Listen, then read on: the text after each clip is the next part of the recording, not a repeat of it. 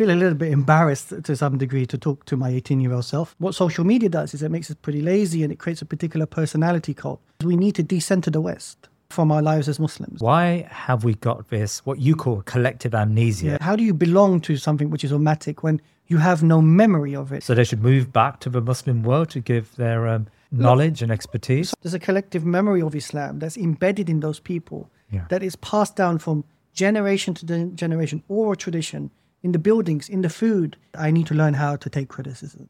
When I was that age, I mm. lacked it. I watched an anime called One Piece. Right.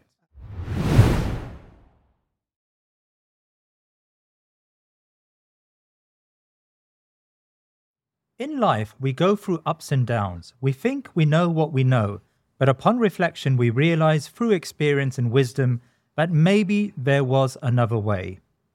We live in a world where globalization and its dislocation has widened the gulf between younger generations and those that came before to traverse this temporary world. Yet there is a dire requirement to learn from one another if the Muslim Ummah is to move forward. Today we have back on the show Dr. Yakoob Ahmed. Yakoob is an Ottoman specialist who is based in Istanbul, Turkey. Yakoob and I have often talked and had lengthy conversations about the predicament of this Muslim Ummah, and I felt it would be wonderful for him to give 10 pieces of advice to his 18 year old self. With the Gaza genocide as our backdrop and the feeling that young people want to change the world, what advice can he give to this new generation and indeed to ourselves?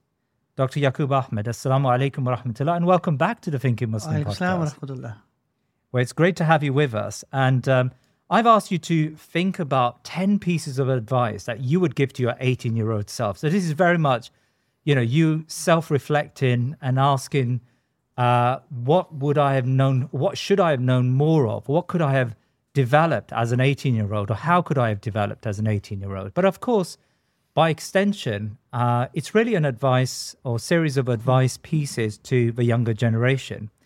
Now, before we begin, um, I sent this topic out to my team, and a couple of them were quite reserved about the topic because we at the Thinking Muslim, we've tried to uh, create a podcast where we're not following personalities. It's not about the person, it's about his or her expertise. And we've tried our best to make sure that our viewers observe the depth of content people have. And I suppose their reservation was are we not then saying that, you know, are we not following that same personality worship, unfortunately, that we see uh, it on social media? And unfortunately, that, that sort of weighs down the Muslim Ummah. Like, how would you, ad- you know, address that? Like, what's your take on on that subject? Because we had a very heated and healthy discussion about it, but how would you respond to that? First of all, أعوذ بالله من الشيطان الرجيم بسم الله الرحمن الرحيم إذا جاء نصر الله والفتح ورأيت الناس يدخلون في دين الله أفواجا فسبح بحمد ربك واستغفره إنه كان توابا بسم الله الرحمن الرحيم قل هو الله أحد الله الصمد لم يلد ولم يولد ولم يكن له كفوا أحد I pray to Allah Ta'ala that Allah Ta'ala protects our brothers and sisters not only in Gaza and Palestine but around the world for it's from Allah Ta'ala that victory comes and it's from Allah Ta'ala that assistance comes and only then does the opening begin with the hearts and minds of people. And I pray that Allah Ta'ala is the one worthy of worship and nobody else.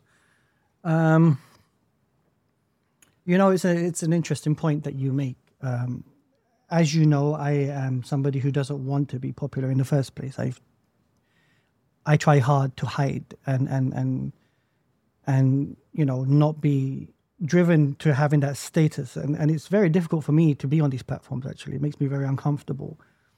And one of the things that makes me come on a show of this nature is is twofold. The first one was I've had students in the past say that what would you say to Allah Ta'ala, where you have opinions and thoughts that we want to listen to, and you're shying away from that responsibility. So here it's not an issue of of me in terms of my personality per se.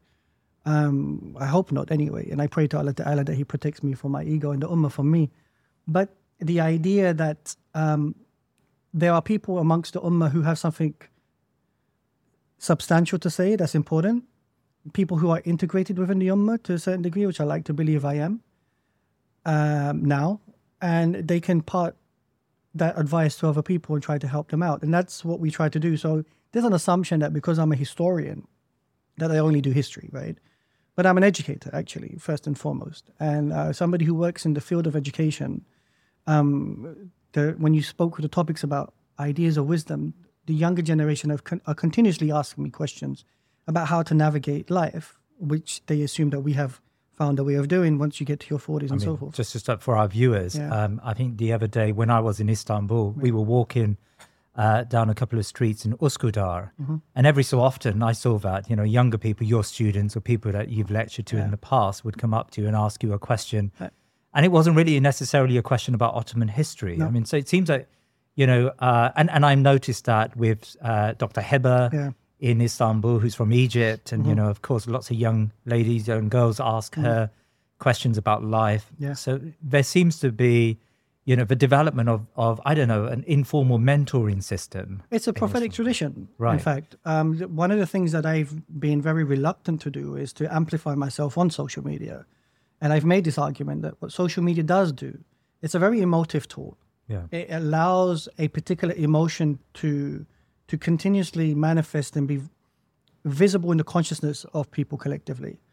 But what social media cannot do is um, maintain a particular um, internalized um, idea, emotions, and sentiment, which only happens by being embedded within people. So Rasul Sallam, when he gave da'wah, and I always make this case about Rasul Sallam, that he laughed with the ummah, he cried with the ummah.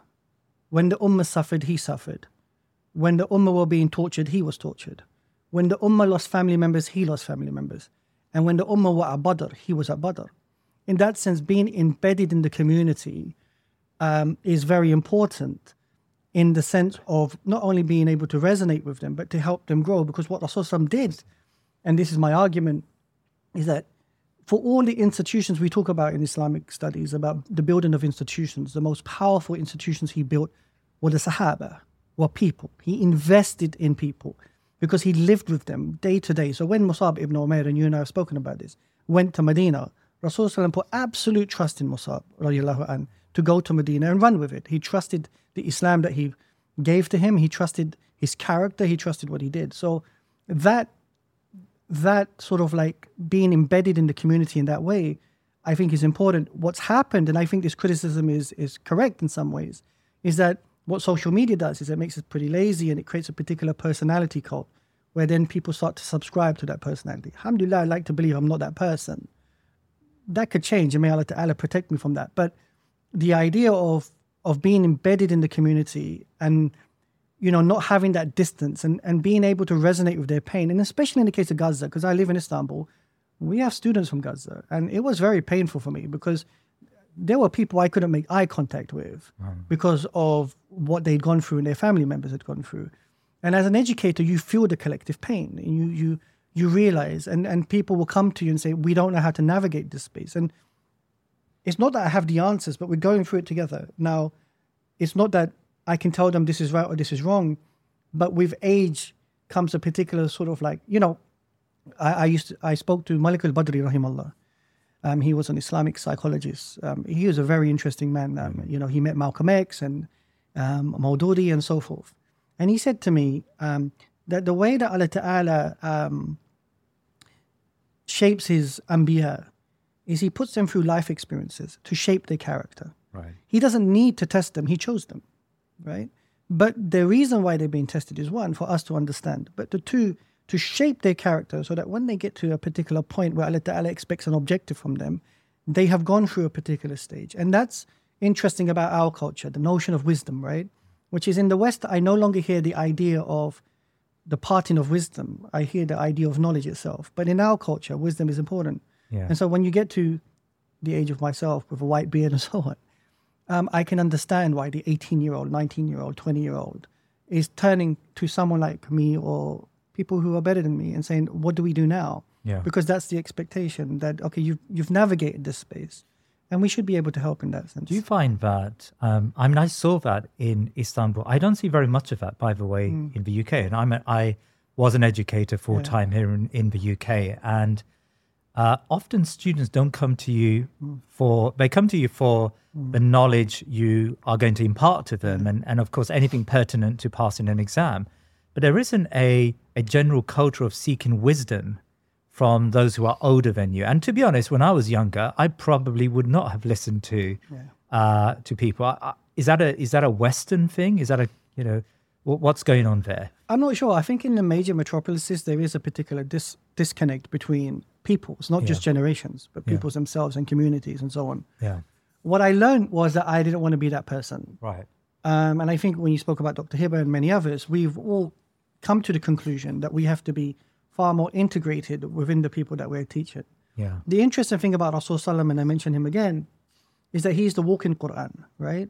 In that sense, he's not just shaping your intellectual ideas, he's shaping you as a person. This is why we talk about the, the uniqueness of the Sahaba in that sense, that he's imparting on them not just knowledge, but how to be in terms of people, right? Hmm.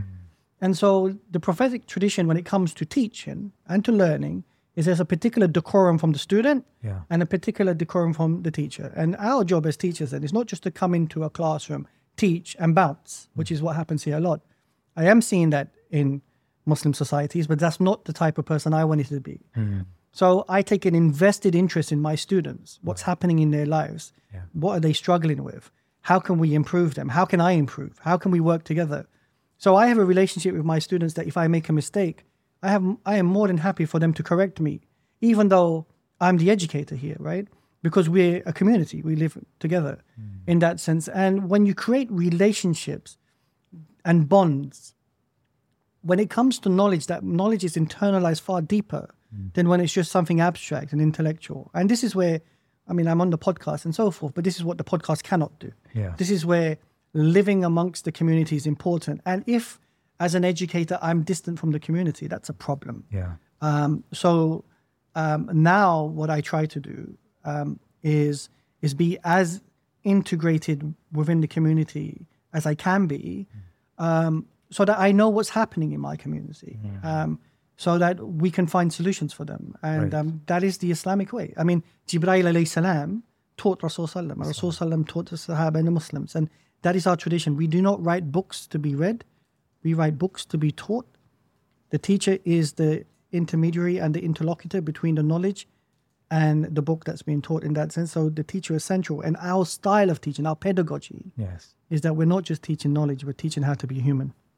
Jazakallah. That's really thoughtful. So I've asked you to come along today Yeah. to give me 10 pieces of advice Right. that you would give to your 18 year old self. And you've kindly sent me these, Mm. these uh, you know, headings in advance. Um, so let's start with number one. Yeah.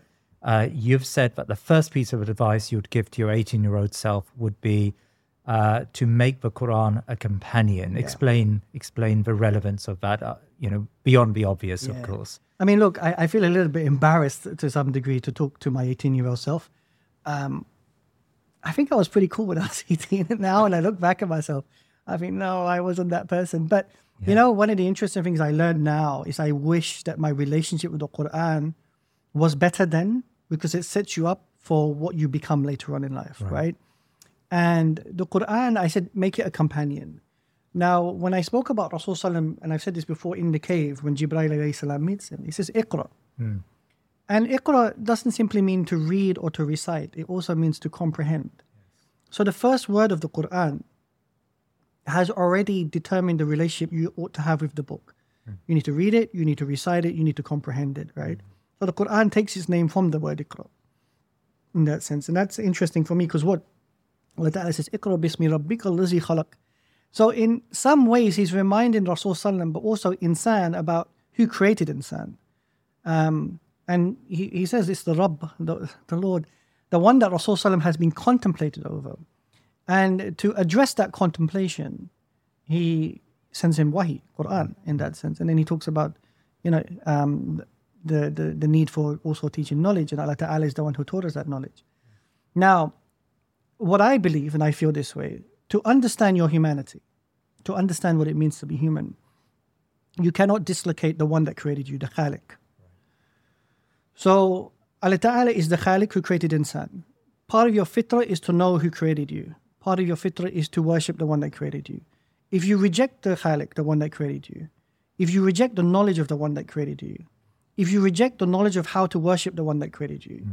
if you reject that any knowledge of how to know that one that created you, if you reject your soul, if you reject the idea of heaven and hellfire, you reject all of these things, you've rejected a part of your humanity because the whole purpose of a human being is to recognize that you have been created by the one that created you. And this is why we have a soul in that context. Now, if that's missing in you, um, in that degree, it leads to nothing but misery for human beings.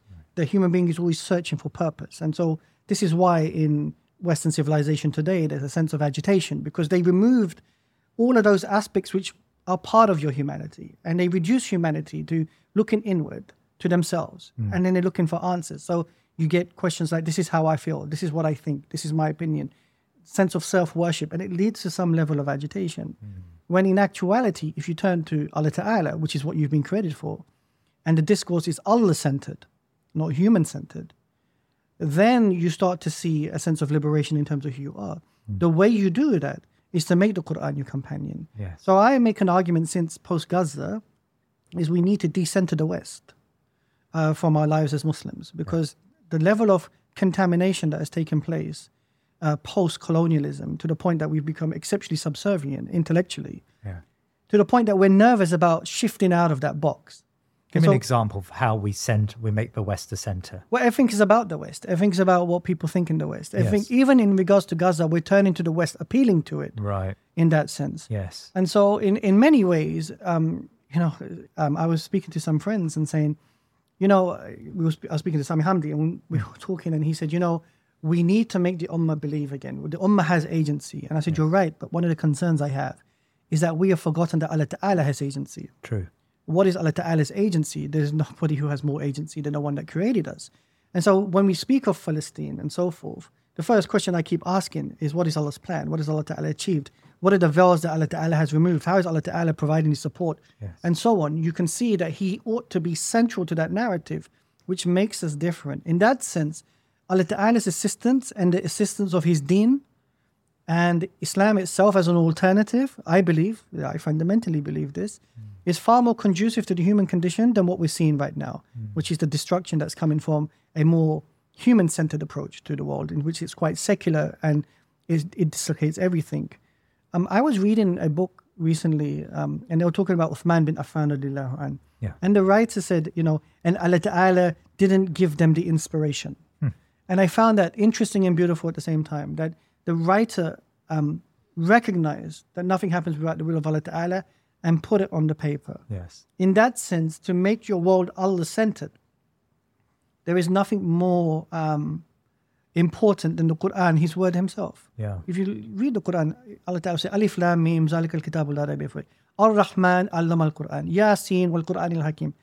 Continuously reminding you that once that him and the Quran are synonymous with each other, right? In that sense. So, in order to understand your Maker and the one that created you, and in order to understand yourself better, who better to speak to than the one who created you, which is the Quran, right? I mean, I suppose many 18 year olds would sort of would say, maybe we just don't have that level of access to the Quran that we would desire to have. You know, we may not have a good understanding of the language of the recitation, or we may not have access to scholars who give us the knowledge of Quran. So we place lots of barriers, maybe artificial barriers in the way bet- between ourselves and Quran. Yeah. Like, how would you address that real practical problem? Well, we need to change that if that's the belief. I don't believe that is the case. I think we've internalized that to some Okay. the, the Quran has become a book which is very distant from us. Yes. So, it, I mean, for example, why is it collecting dust on the shelf?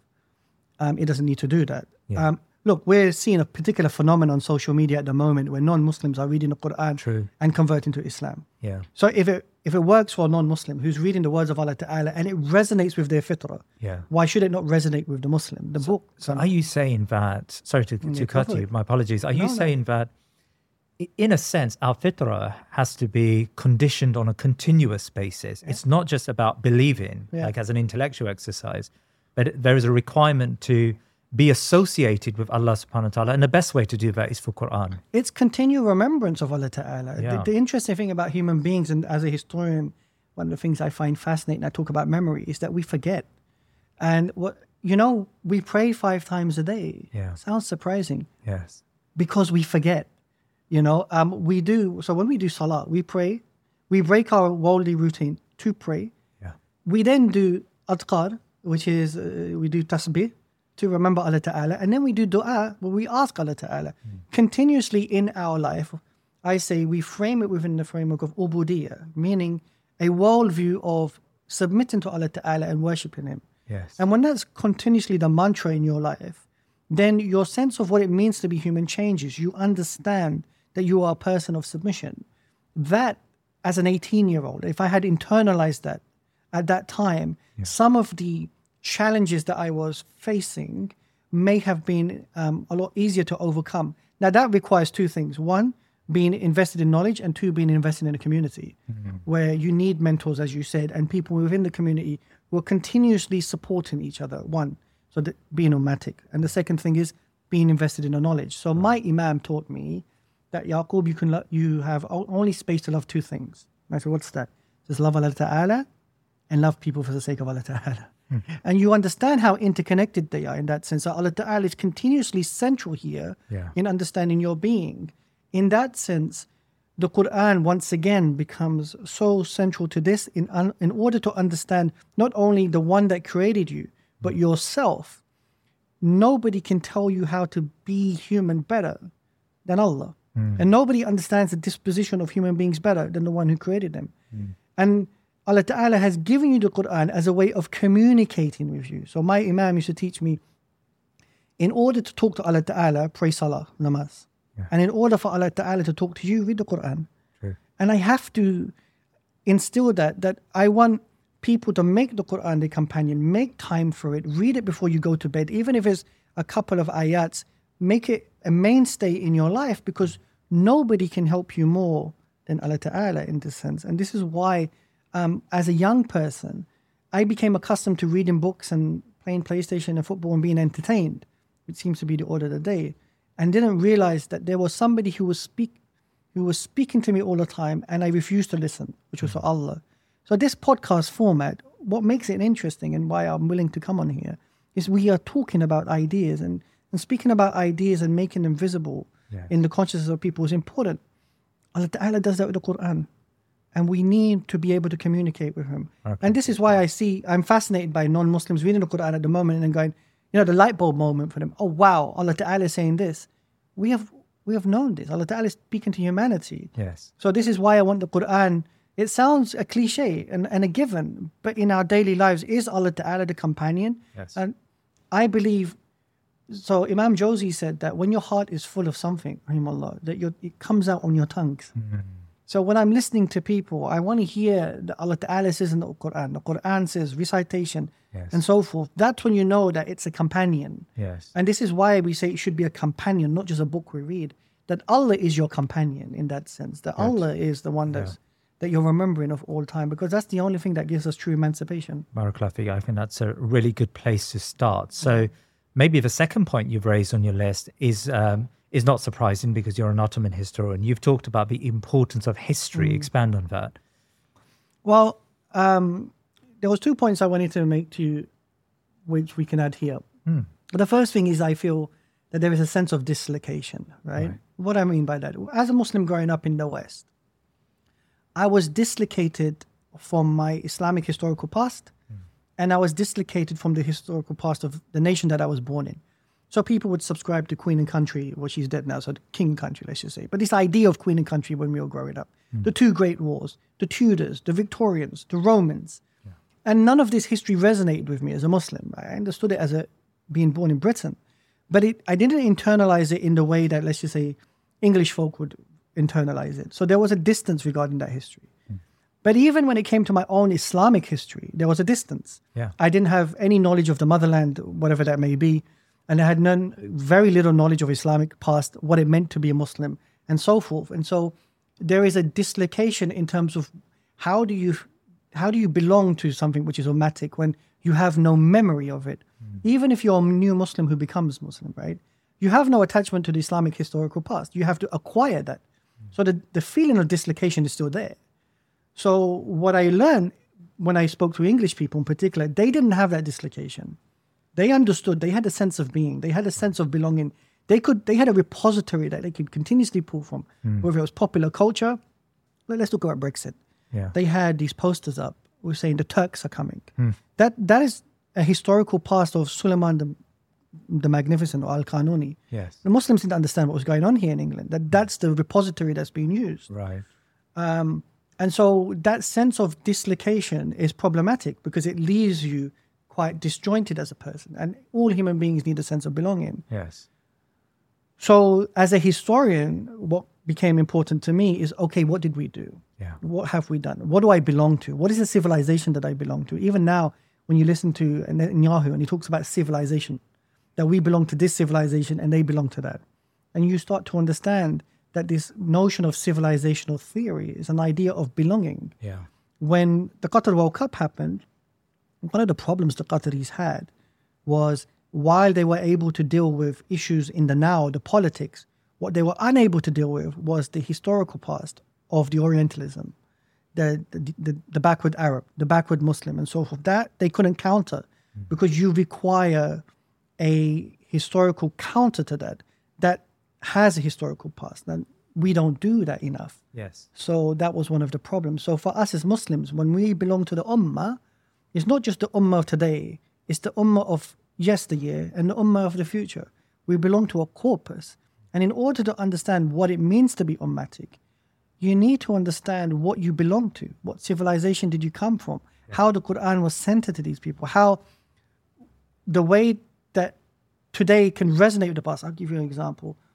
My students were reading something and saying, did the Muslims really um, say these things about Rasul Sallam? Like, you know, they'll, they'll have the veneration of Rasulullah. Uh, Do they really have that level of taqwa? Do they really have that level of iman? And then when you look at Gaza, and you see in people going, Hasbunallah wa ni'mal wakil, inna lillahi wa inna ilayhi, Allahu Akbar. And you look at that, you say, of course they did, because they have it now. It's still there. So why did we become so disjointed in assuming that is the past just some sort of type of fantasy, when in reality it's there? And so what you see is, this is what I call, in the region at least, there's a collective memory. Yeah. There's a collective memory of Islam that's embedded in those people, Yeah. that is passed down from generation to generation, oral tradition, in the buildings, in the food, in the, in the culture. Everything is there. They understand the suffering, they understand the collective hardship, but they also understand the collective feeling of belonging to an Islamic civilization. So, so why have we got this, what you call collective amnesia? Yeah, like what's brought this about? I think that colonialism worked very hard in terms of deconstructing sort of like the Muslim collective memory. Yeah. one of the things in the 19th century that we had was we had Muslim networks which were deliberately deconstructed and disbanded so that Muslims couldn't resonate with one another. Hmm. The nation state borders then differentiated one from another. Yeah. And then Muslims who came to the West, like I said, were dislocated from their Sure. historical past. Yeah. So there are many layers to this about why people have become distant from this this this memory. And so what we ha- what happens is we become very now, it's a form of presentism. Yeah. uh, and we see the past as just something that that we learn so forth. What we don't realize is that your soul itself requires a sense of attachment to those that came before it. Yes. um, in that sense i always say the quran going back to it is not a book of, it's not a historical book but it's full of history. Why is allah ta'ala reminding us about his moments in history um, why he's reminding us about Yusuf alayhi salam and Ibrahim alayhi salam and Rasul salam and so forth. Yeah. In fact, I even say when talking about history that the Quran is the first seerah of Rasul salam, right? Because Allah Ta'ala's relationship with the, the Prophet cannot be disconnected because he's the one who gave the Quran or revealed the Quran via Rasul salam to people. Yes. In that sense, what you learn is that you can see that Allah Ta'ala is telling us uh, himself that in order to understand what it means to be human, you need to understand what the other people like you went, went through and so forth. And this is what Ibn Khaldun says that history is not a, a study of just events, it's the study of the human nature. Right. This is why some modern thinkers call him the first sociologist. Mm-hmm. The idea of what it means to be human. And we resonate with people that went through particular experiences. And this is why Allah Ta'ala said, You think you struggled? Well, Yusuf salam went through this. You think people were not listening to your dawah? Well, Yunus salam went through this. You think it took you this long to do this? Where Nuh alayhi salam went through this. And those those uh, historical moments are important for us because it's coming from the maker Yeah. and then it gives us a sense of belief. Okay, now some people will say, all right, what about post Rasul But we see consistently how Muslims have used the Quran in Islam as a yardstick to continuously help them navigate through their challenges and troubles. Yes. And so when we continuously see that, for example, the Mongol invasion, the Crusades, and so forth, we start to understand that Muslims went through these challenges continuously, but they overcame them. They found a way of finding solutions for them. I believe, this is going to sound harsh, but the, um, the creation of the State of Israel, the activities of the Israelis, and the American invasion of the region was far more destructive than the Mongol invasion Really. far more destructive than the Mongol invasion. But we have a particular memory of the Mongol invasion, but we forget of the memory of what's happened to us now. I mean, one million people were killed in Iraq. Think about it. So, in that sense, um, it's far more devastating. But you can see how these wars and destructions, they, they, they disconnect us from the past. Yeah. But if we go back to the past, they should be able to help us navigate these spaces. And I say to people, like, look, the Crusades had a cross on Aqsa for a very long time, longer than the Israeli states. We overcame that. We're going to overcome this, inshallah. Inshallah ta'ala. Your third point that you've raised in your list, these Yeah. are messages you're giving to your 18 year old self. The need to be political. Explain that, please. Yeah, I mean, you know, growing up, there was huge debates about whether the youth should be politicized or not. There's a problem with politics and so forth. You know, interestingly enough, before I, I was reading a, work by an alim in 19th, cent- 20th century. His name's Mehmet Fethin Effendi.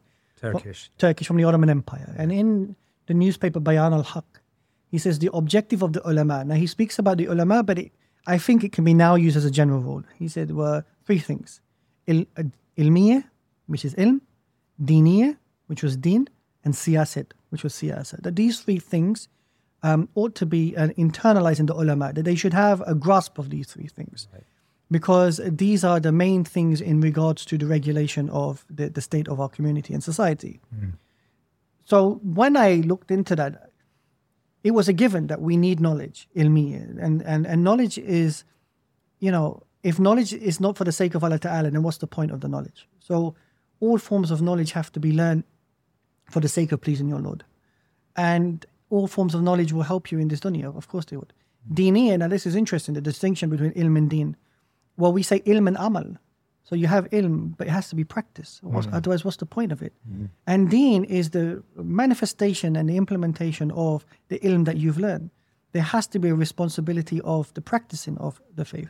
But mm. then he said siyasat, the idea that if Muslims are not politically inclined, if they don't have any political agency, if they're unaware of their political responsibilities, then this is where we end up in the situation we're in now, a sense of hopelessness. Yeah. It's a given. I mean, I don't want to use a Zionist as an example, but I will here. They understood they needed political authority. Yeah. We've also understood that we require political authority to safeguard our own interests. The West have also understood that. This is why they try to marginalize the attempts that Muslims are making to get some sort of agency. Hmm. The question I always say to young people, and I can see in them, they're very driven towards being politically inclined. That's the disposition of human beings. Hmm. But what is the correct form of politics? That's the discussion we need to have. Yeah. And I'm open to say, I'm happy, and some people might critique me on this, but say, maybe we don't know. If that's the starting point that we don't know, some people will say they do know, and that's fine. Mm. But if we are at a stage where young people say we don't know regarding our politics, then we should know. And let's have the discussions and debates to understand our politics. And I will say this if our moral and ethical values that come from Islam tell us how to be a good human being, tell us how to be a good father and mother, tell us how to be a good brother and sister, tell us how to be a good neighbor, tell us how to be a good human being. Are you telling me that they don't tell us how to and they don't inform our politics? Because at the moment, there seems to be a detachment Mm. Yeah. between those young Muslims who go into politics Yeah. and those young Muslims who go into ilmiya, into Mm. ilm Mm-hmm. activities. And so the ones who develop in the Islamic sciences tend Yeah. to be very apolitical. Yeah. And the ones who develop in, in politics tend to not have uh, Islam as a backdrop. Um, Yeah. I think that's very problematic. But y- you're calling for somewhat a synergy between, Totally. between the two. Look, yeah. I mean, there was an assumption um, that it has to be embodied in one person. And Yeah.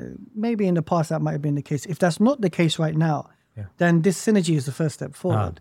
Um, if you don't have the skills, um, then work with people who do have the skills. The point I kept making and I keep making is when this deconstruction of the 19th century networks happened, Yeah. we became very specialized in particular areas and we didn't collaborate. And I think this collaboration is necessary. So if you are not politically inclined, turn to somebody who is. And in that sense, um, the ilm, the deen, and the siyasa has to work together in Yes. that sense. So, Yeah. our my appeal to anyone who's in the field of ulum ad-din in particular would be that we require from you a particular positionality in regards to our politics. We require from you to be involved in this. We require from you to to to give us the frameworks, if that is not the case, of our ethics, morals, and agency regarding our politics. And the activists, Yeah. we say to them that if they are disconnected from the ilmi people, to have a particular decorum in the way that they interact with them Yeah. but at the same time to appeal to them that this is what you require because secular politics at the moment and you're an expert on this far more than i am has taken us down a rabbit hole and it's taken us to the point that we're at at the moment Yes. and maybe it is time to start thinking about a change um, and that change can come from our tradition and we do not need to be embarrassed with the tradition Yeah. the tradition is very powerful in many ways. And what does our tradition say? You know, um, and when we're looking at some of the destruction in Gaza, for example, we are seeing a distinction between, you know, it is true this distinction between civilizational theory, a group of people who are, re- are upholding our tradition in an exemplary way. That is not only changing the hearts and minds of Muslims, but it's changing the hearts and minds of people around the world. Yes. Um, and that is a tradition I'm proud of. And if our tradition is creating a group of people who are suffering but are standing upright and are sturdy and are safeguarding the interests of not just themselves but the rest of the Muslim Ummah, Yeah. then we have a responsibility to try to find um, a space in our politics of the tradition they belong to, hmm. that they are calling for. So, you know, the tradition of the people in Palestine, what are they saying? The, all the symbols, the slogans, the emotions, the rhetoric is all Islamic. Yes. It's Islam, it's Allah they're turning to. They recognize that. So we have to have a sense of politics that resonates with them. On Turkish TV, there was a, a, a Palestinian who had sent a, a- a text message in that hit me hard. He said that I will send a message that we are doing dua for you to may Allah Ta'ala protect you. And he responded and said that we are doing dua for you, may, may Allah Ta'ala give you hidayah. So the responsibility is collective in this sense. And the sense of helplessness that we feel collectively is also the fact that we have an absence of agency. That agency is political agency in some ways. yeah. And Islam has a large corpus of um, telling us how we do our politics. And those discussions, I think now more than ever, are necessary. I think so. I think so. Are you ready to enhance your future in tech? Then it's time to make your move to the UK, the nation that has more tech unicorns than France, Germany, and Sweden combined. The nation that was third in the world to have a $1 trillion tech sector valuation. The nation where great talent comes together.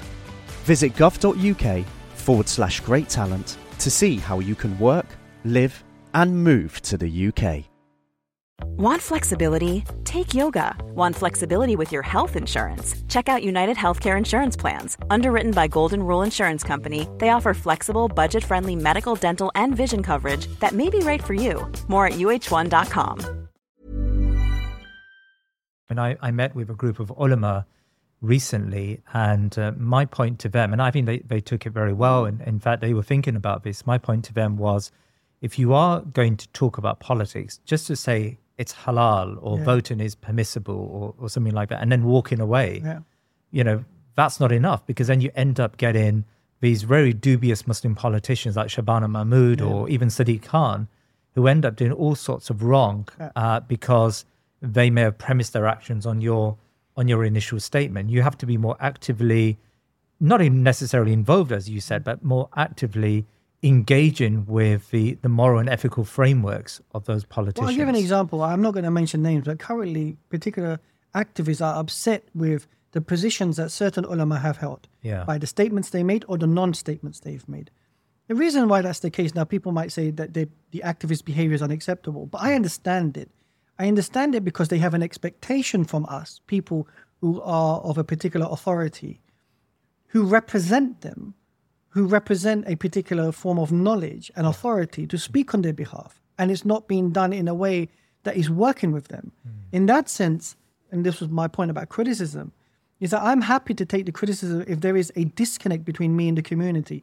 So hmm. if the community is unhappy with my politics, the first thing I do is rather than critiquing the community, go into the community and say, okay, what is it about my politics that you have a problem with? let's discuss this and let's hash this out to see how can we streamline this so that we can actually have a politics that works for you and me and comes from our traditional framework. Um, so those conversations need to be had. I, I feel that way now more than ever. Yes. Um, I don't think we have a position. We have we can be apolitical anymore. That's a political position, by the way. Yes. To be apolitical. Of course it I think yeah. human beings, by their nature, Al Ghazali said this. i the human being is a political agent. So in some ways, the community and us, and those of us, look, we're all deficient in something.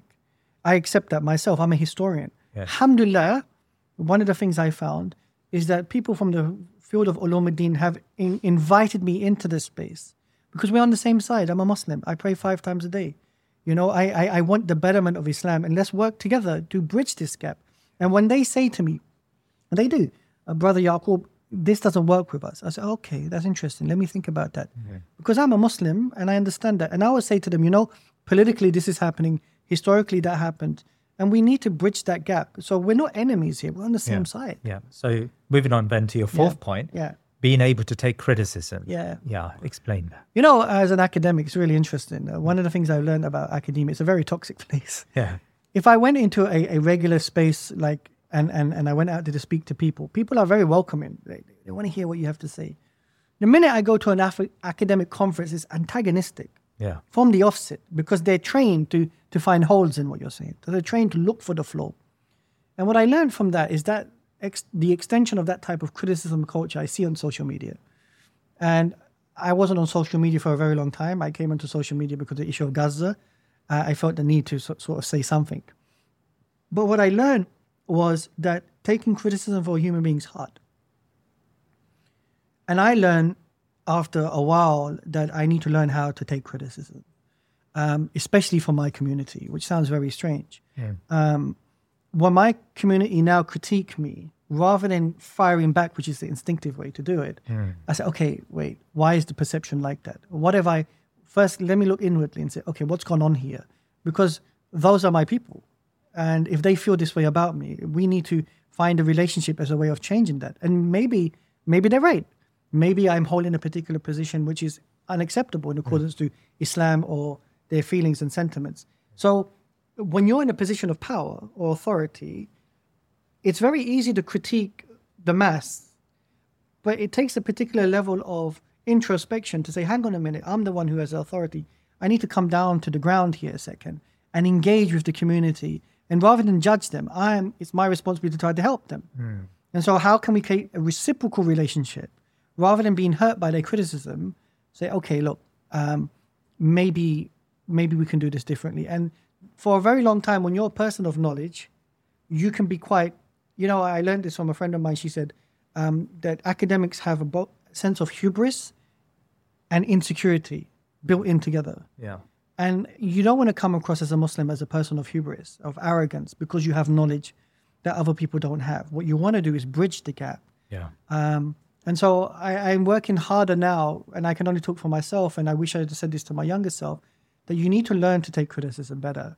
Because in the past, when I was younger, it was harder for me to take that criticism. Yeah. Um, and that's just the way human beings are designed. So, what do you require? One, the Quran, again. Uh, Allah Ta'ala critiques us more than anyone else. And there is a sense of humility in being critiqued by your Lord. Yes. Um, so you take that on the chin in terms of what Allah Ta'ala says. And then what you do is you turn to people of trust. You, you say, listen, uh, you know, help me out here. So you need people around you who can help you along. And then you turn to your community and you be available to them and say, okay, listen, it's very possible that the community could be wrong. That's okay. But if the relationship is there, then you can find a way of navigating that space. And often the reason why the criticism can't be taken is because there's a distance. And so for me, I, I believe in closing that distance now, you know. Um, Rasul Sallam, when you see, he talked to Osama and Imam Ali anh continuously. They were very young. He So he didn't only seek advice from people who were older than him and of his age group, he sought advice from people who were younger than him because he understood that was the next generation. They had particular thoughts and ideas. So for me, I believe this now more than than ever that while there is a particular decorum of criticism, and I accept that, but I still believe that maybe now, um, if we can all as Muslims learn one in the way that we critique each other, and two, um, to be able to handle that criticism. Because sometimes I'm new to social media. Some of the activities I see on Muslim Twitter scare me a little bit. Yes. It's not the way that we did things. I always say to my students, rather than sending a WhatsApp message to each other, just call up the person or go see them. Sit down with them straight away.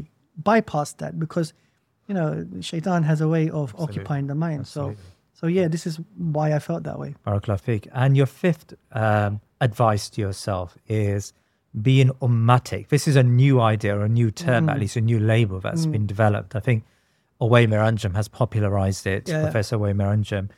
Um, what does it really mean to be ummatic? I think what's interesting is that by using the term ummatic, we have a particular expect or an understanding at least that the ummah that, that we belong to has have a particular set of um, practices, behaviors, traditions that we belong to, right? And in order to move away from the very, uh, how can I say, individual centered world that we live in, Yeah.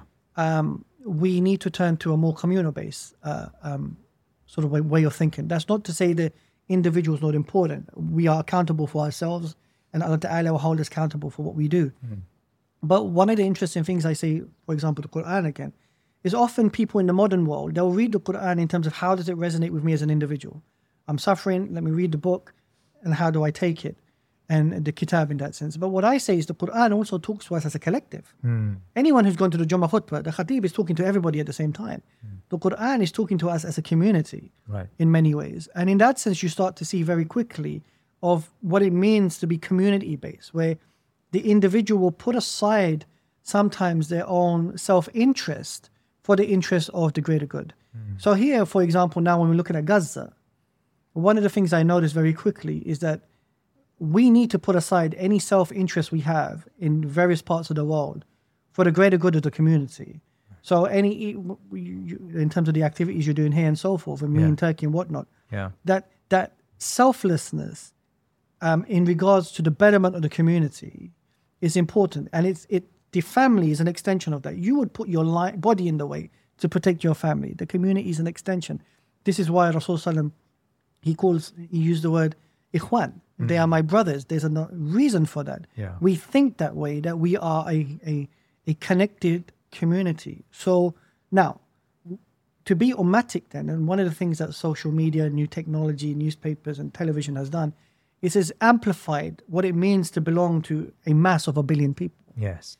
It's amplified our suffering. It's am- amplified uh, a sort of like um, a lack of agency and, and what it means to be Muslim, right? But what is also done is it created a sense of consistency Right. uh, a sense of collective um, appreciation towards things. And what you realize very quickly that doesn't matter where you are around the world, the Muslim is very consistent in, in their aqid in terms of the way they practice certain things. So in that sense, to be ummatic now, and I, I want to make this clear, you can't have an ummatic experience if Allah Ta'ala is not centered to it and is not driven by the cause of his messenger Rasul Sallam. Otherwise it just becomes another secular endeavor. Right. So the the centrality of the ummatic paradigm for me is the centrality of Allah Ta'ala in it, which then makes us different mm-hmm. than everyone else in that sense, right? Yes. And let's look at the Palestinian issue then. Yeah. If you make the Palestinian issue simply a human issue, what it does is it sort of like removes the ummah from this narrative. The ummah just disappears because it come, becomes a lot more meta. Mm-hmm. Now, I've just said to you that in order to understand what it means to be human, okay, we have a different understanding of what it means to be human in that sense. And if we're looking at it from the human rights perspective, well, one of the things we see is that yes, it is a human issue. We're not denying that, mm-hmm. but the perspective of it just simply being a human issue, it relegates the ummah of any agency. Mm. Okay, let's reduce it to it being a Palestinian issue. Mm. By reducing it simply to being a Palestinian issue and not a, a, a issue, once again, the ummah have nothing to, to add to this. Hmm. They have nothing to say. So on both occasions, whether it's on a human issue, which is wide, or a narrow issue of being Palestinian, the ummah don't exist here. And we hmm. have a belonging to the issue of Palestine because hmm. the idea is it's a place of Tawheed. Yes. It's a place we call it Islamic Jerusalem. There's a the Israelis are not just simply killing people; they're removing any remnant of Islam's presence in the region. They're trying to remove the memories of people there, and the memories of the people there were that they lived under Islam for centuries, and it contributed towards a particular discourse. That in is embodied in people, Yes. in us. And that I think is important.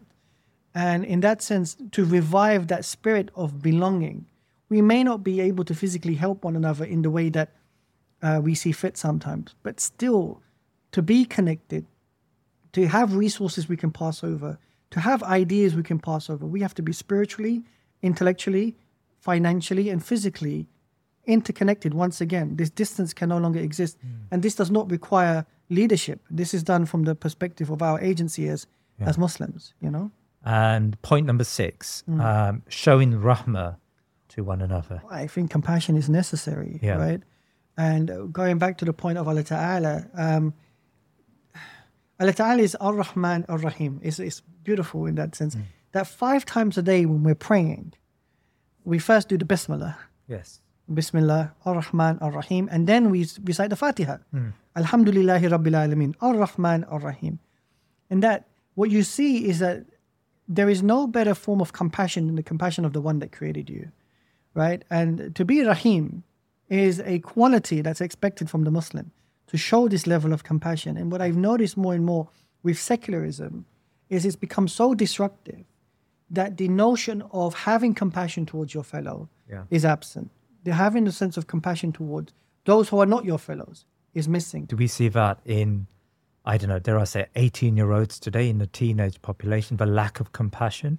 I'm not sure. I, uh, to be honest with you, um, I find the 18 year olds very interesting. Actually, you know, they were perceived and wrongly so hmm. that they were the Netflix generation, generation whatever, you know, TikTok, and you know they didn't have this sense of compassion. And yet, when Gaza happened, they moved in a way which was phenomenal. Right. They actually moved in a way. I am no longer concerned about them. You know, I, I used to say that we are looking for the trees, not realizing the seeds have already been planted. Hmm. They were amazing. And it was that compassion, instinctive compassion in them that's driven them towards their activism. Right. And their activism is an activism of compassion. I can see it. What I'm saying is when I was that age, I lacked it. Right. Right. And I want them to maintain that compassion. It's that compassion that we have that we're looking towards the Palestinians saying, what's going on? It's the absence of compassion on the other side, actually, mm-hmm. that is permitting the indiscriminate killing of innocent people. In, and our tradition, and this is why I wanted to center on Allah Ta'ala, that He's Rahman and Rahim. He is the most compassionate. It is an expectation from our tradition to show compassion towards people. It is in our tradition that someone, even if they're guilty, if we don't prove it, then it's better to free a person who's guilty than to incriminate someone who's innocent. That is from a space of compassion, irrespective of how they put the, the question across. Yes. And in that sense, you know, um, when we talk about Allah Ta'ala being Rahman, Imam Ghazali said that that was a proper name of Allah Ta'ala.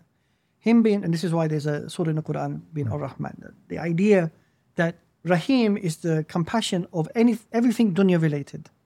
And we, he's Ar Rahim. So we can show Rahmat to people in a dunyawi sense. And then he's Ar Rahman, he created heaven, he created your soul, he, he created everything in Jannah, he created the cosmos. That we can't replicate. That's the ultimate compassion.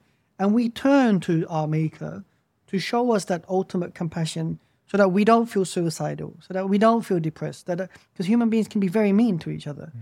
And the Maker is the one that we turn to to help us through it. And then what's expected from us is to be a people of compassion. And I have to stress that because I it's not that the young people don't have it. I want them to keep it. I want them to maintain it. In this struggle right now, in this struggle of showing the world what's going on, and I believe this, now's the time to be Muslim. Now's the time to show people what it means to be Muslim. Now's the time to show people what Islam is. And that compassion that they have that comes from their culture, which is Islam, to not abandon that, to not forsake that, irrespective of the way people treat us. And it is that compassion that's going to drive us forward to bring about change because change is necessary and it's coming. And number seven, Mm. which is uh, which caught me by surprise, the need for STEM. Yeah, so I'm a historian, right? Yeah. And, um, you know, more and more people speak to me and they always ask me about the intellectual space and so forth. But what I notice is that we need skills in the STEM spaces, which we go into traditionally. But it's how can we use our STEM skills for the benefit of the ummah? So this is science and maths, and science, technology, engineering. maths, and so right. forth, right? So when you look, like I was looking at the issue of Gaza, and I was looking at some of the companies where Muslims were working for some of these companies, and it freaked me out that they were driven towards assuming that they could get up the career ladder or get some experience or so forth in these areas. And what I noticed is that Muslims are in every field of science and technology. So there's, you know, bogus claim about Nobel Peace Prize, about, you know, hmm. the West patting itself on the back of choosing its own. What you notice is that if you go into the, in Britain, for example, if the Muslims left the NHS, it would collapse overnight. Yes. So Muslims are in many of these fields. When I looked at Gaza, for example, Gaza taught me something really interesting. The majority of the doctors in Gaza were trained in Gaza. Yes. Oh, let me put the majority. The majority of the journalists in Gaza were trained in Gaza. The moto- majority of the weapons of resistance that were created were made in Gaza. They were local. In that sense, what the Ummah needs is its technicians, its scientists, its businessmen, and so forth, being driven by the ethical and moral, moral standards of Islam for the community. Right. Not just for oneself in terms of the career and so forth, but now, how can we be selfless to put it back in the community? Because we have it. So you're not saying that um, because when I initially read it, I thought, well, wait a minute. Most of us, most of the Muslim community, do not go into humanities; they go into science and engineering Yeah. and maths. Um, so your argument isn't that that should change. Your argument is we should be utilizing that uh, for the ummah. Yeah, I think so. I'm not saying they're not, Yeah. but I'm saying we need to have a different approach of integrating this into a space which is alternative to the current capitalist model, to the current neoliberal model. I mean, when I'm looking at some of the weapons that are being used, I'm saying, wait, hang on a minute, this is unacceptable. Yes. And can we as Muslims create an alternative space that can be of benefit to the ummah in these spaces? And I'll give you an example. Yeah. When I had hijama done, hijama is cupping Yes. for your audience. Um, the person who did my hijama was Syrian, and um, he was a very wonderful man. He took out time out of his day. He did the hijama, and he said to me, "Before I do the insertions, can you recite Fatiha and Ayatul Kursi?" So I found it interesting, and I asked him. Um, I said, oh, um, "Alhamdulillah, yarhamukallah." Is that um, why did you, um, uh, you know, um, ask me to recite? And he said, "We need to take permission from Allah Taala before we do this." Okay. Then I found up a friend of mine who's a surgeon, also Syrian. I ask you a question? Sure. When you're operating on someone, do you read Fatiha and? He no, man, we just chop it out. What I realized is that in the STEM spaces, it's not just in the humanity where there's an absence of Allah Ta'ala's presence in the knowledge space. Yeah. There's an absence in all forms of knowledge in regards to the centrality of Allah Ta'ala in the way we do things. In that sense, if our STEM um, experts were not just simply Muslims who prayed, but were Allah centered, then the way that they did STEM would be very, not very, it would be different. But you're saying they should be ummah centered I as think well. so. I Yeah. think so. And So they should move back to the Muslim world to give their um, knowledge and expertise. So my position initially used to be that um, that we should be moving back to the Muslim world. I think that might be difficult for everybody, and I understand that. yeah. But I do believe that the knowledge just should be integrated between the Muslim world and non-Muslim world. And that's it. Muslims do not simply need to struggle in the West and feel isolated. They are part of the Ummah. And this Ummatic approach means that they are integrated with us and we are integrated with them. And we should be supporting one another Right. with the various different agencies we have to try to, to give the Ummah a head start. So in that sense, um, you know, the knowledge and the technology and so forth is necessary. We as Muslims now in the Muslim world don't need to go to Harvard, Princeton, and Yale. Yeah. Uh, The internet, to some degree, in this podcast is an example of that. It sort of created a democratization of information, right? We can attain the knowledge and information. What we need is those human connectivities again. We need to feel connected with one another. Yes. Um, and that's where I want to see there is a development of STEM subjects taking place in the Muslim world, but it can be sped up if the networks and connections were increased and we put aside our own self interest. And I mean, not just on an individual level, even in terms of like nation state level. And your eighth point is uh, bridging the generational gap. Yeah, so you know, um, it's funny because um, I, I- I watch anime, and people make fun of me all the time about a guy that watches anime. But one of the interesting things, I watch an anime called One Piece, Right. uh, and one of the interesting about One, I've been watching it for 20, 25 years, you know. Um, but one of the interesting thing about One Piece was they're a group of pirates, these kids, and they're known as the worst generation. And the world government, which is trying to control the world, um, calls them the worst generation. And the world government now we've discovered is being led by Shaitan. It's really fascinating. but this worst generation is the best generation, the generation that's going to change.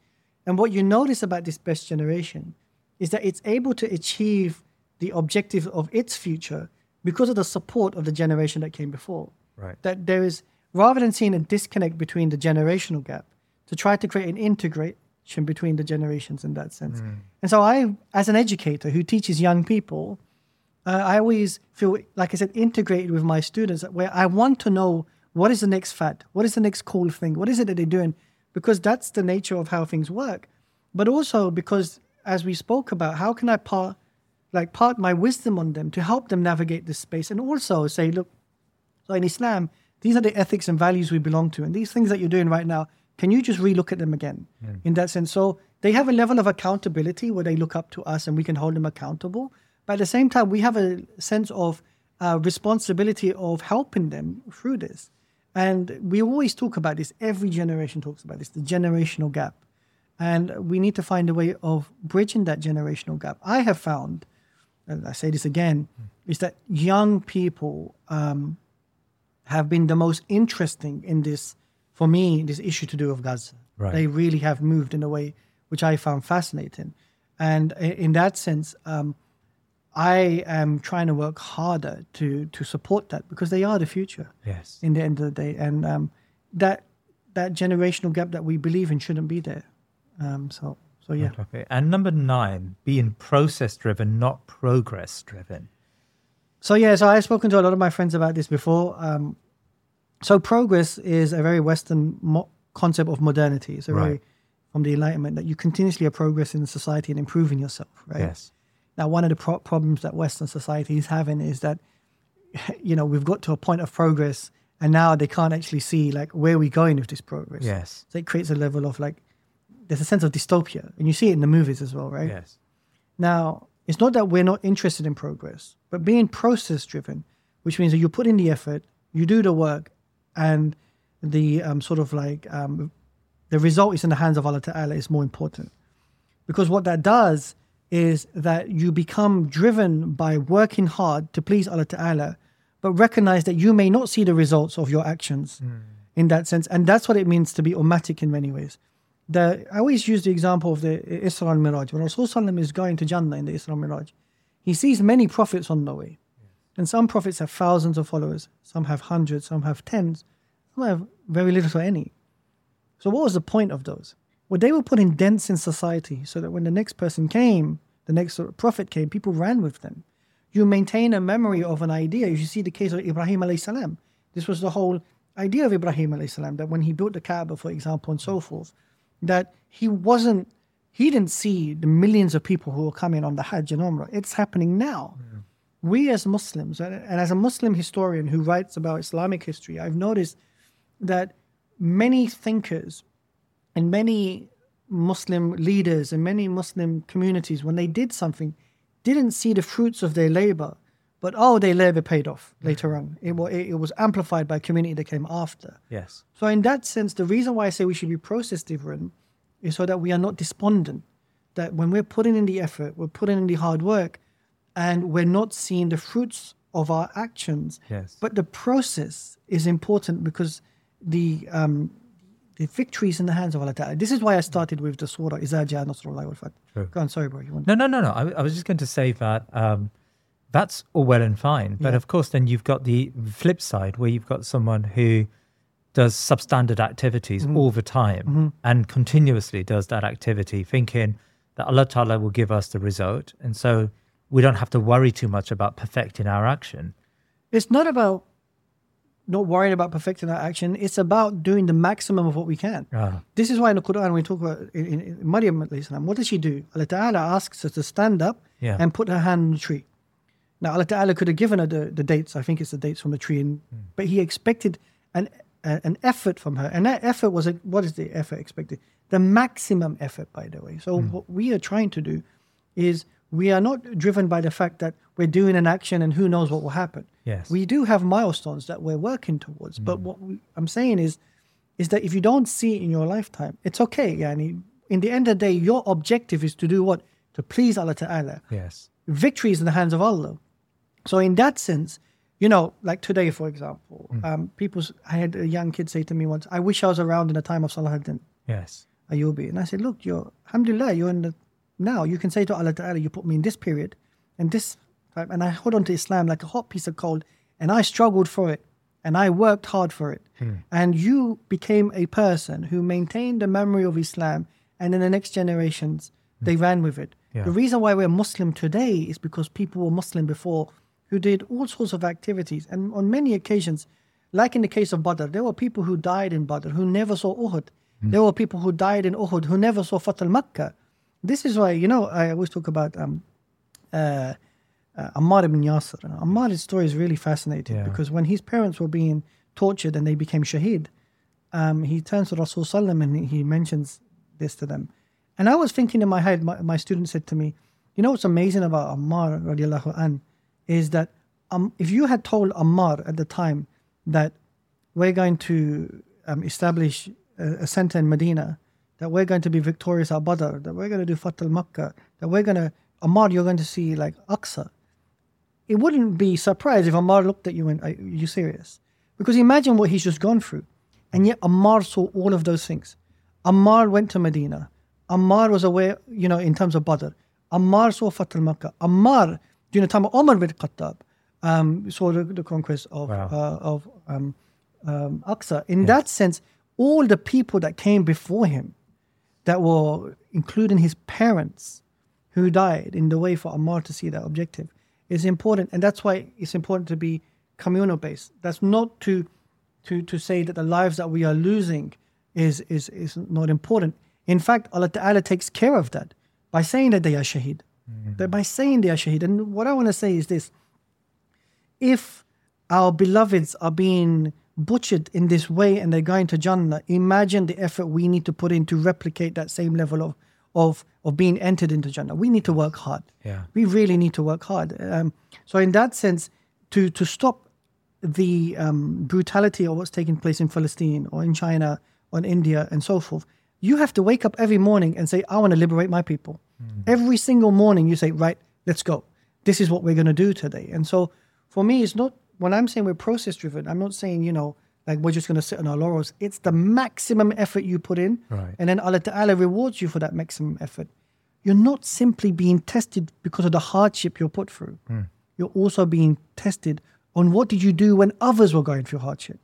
When others were going through the struggle, what did you do to emancipate them, to free them, to allow them to remove the struggles and obstacles in the way? That's what we are being tested on here right now, hmm. and we need to be sta- we need to stand up and be counted for that. And that's what I mean by being process driven. Is the idea that we continuously work for the cause of Allah Ta'ala and His Messenger. We trust Allah Ta'ala. Yeah. Victory is in the hands of Allah Ta'ala. Hmm. We don't quit. We don't give up.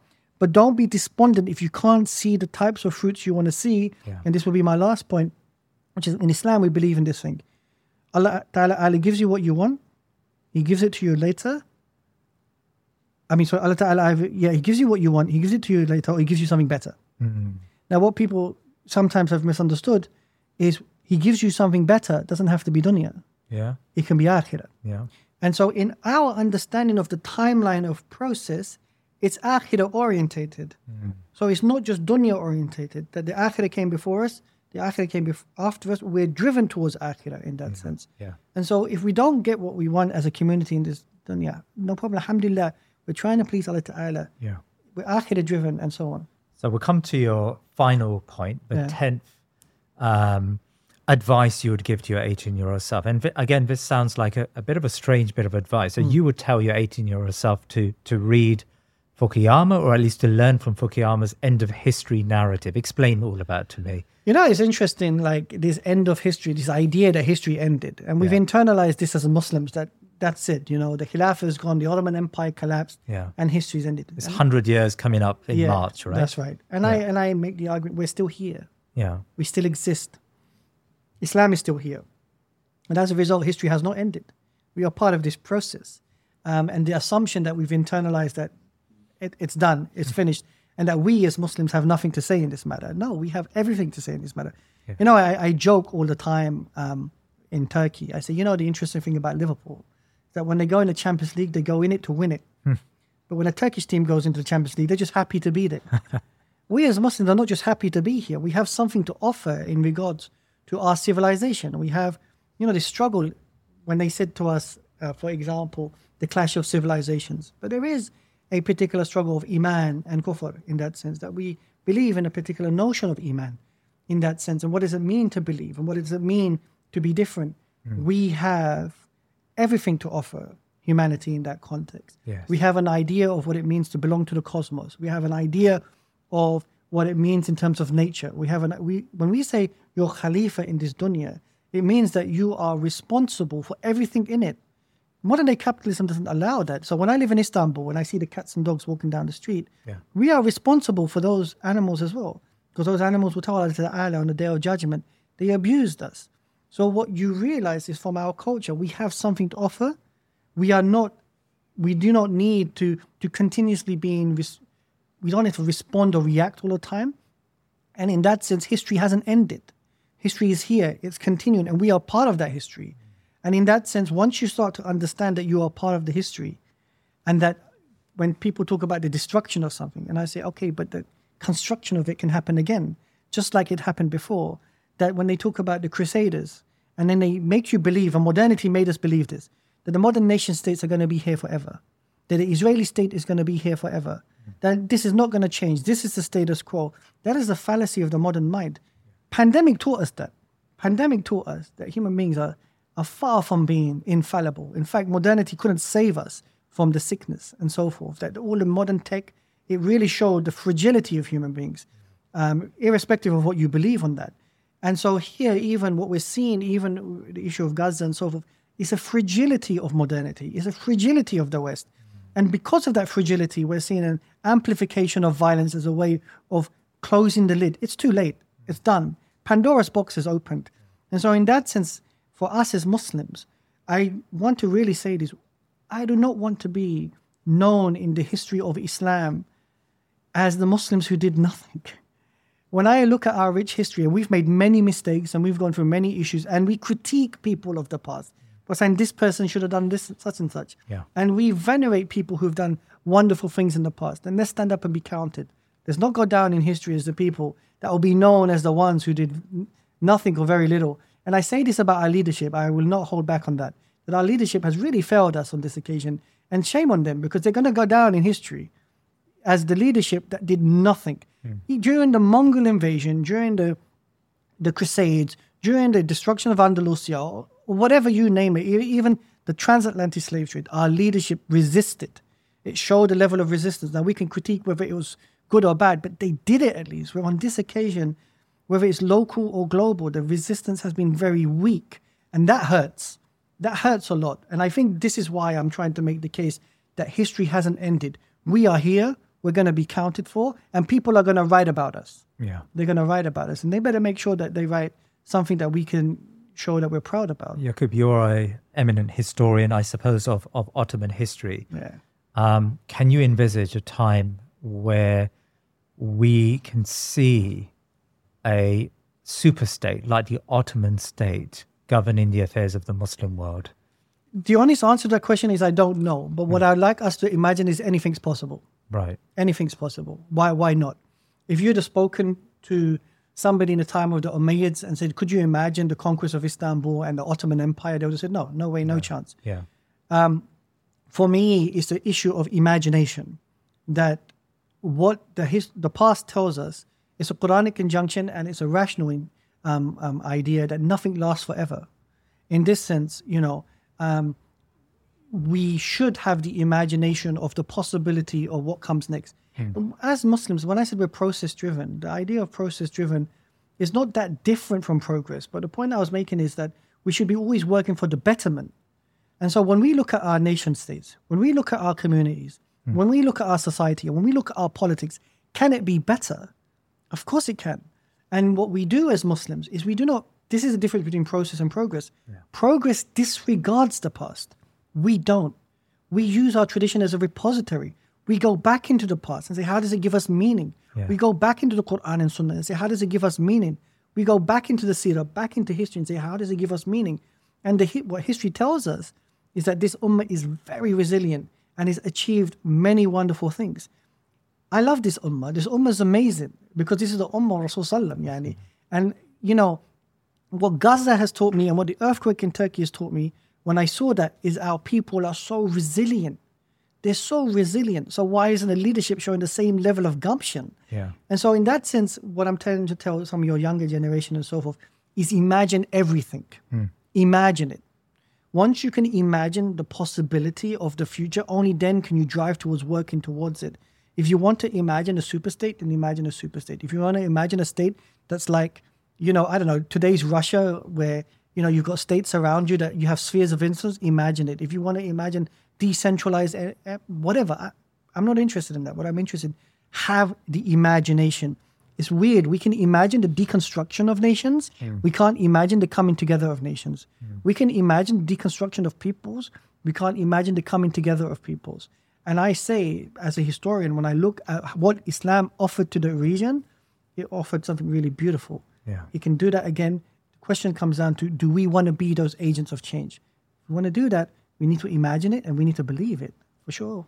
Dr. Yakoob Ahmed, uh, Jazakallah khair very much for your time today. I hope there is there's a, a number of 18 year olds who will take uh, counsel from your wisdom today, and inshallah ta'ala make this ummah a, a better ummah uh, for it. Jazakallah khair. Thank you very much for your time Inshallah. today. Thank you very much, bro. Assalamu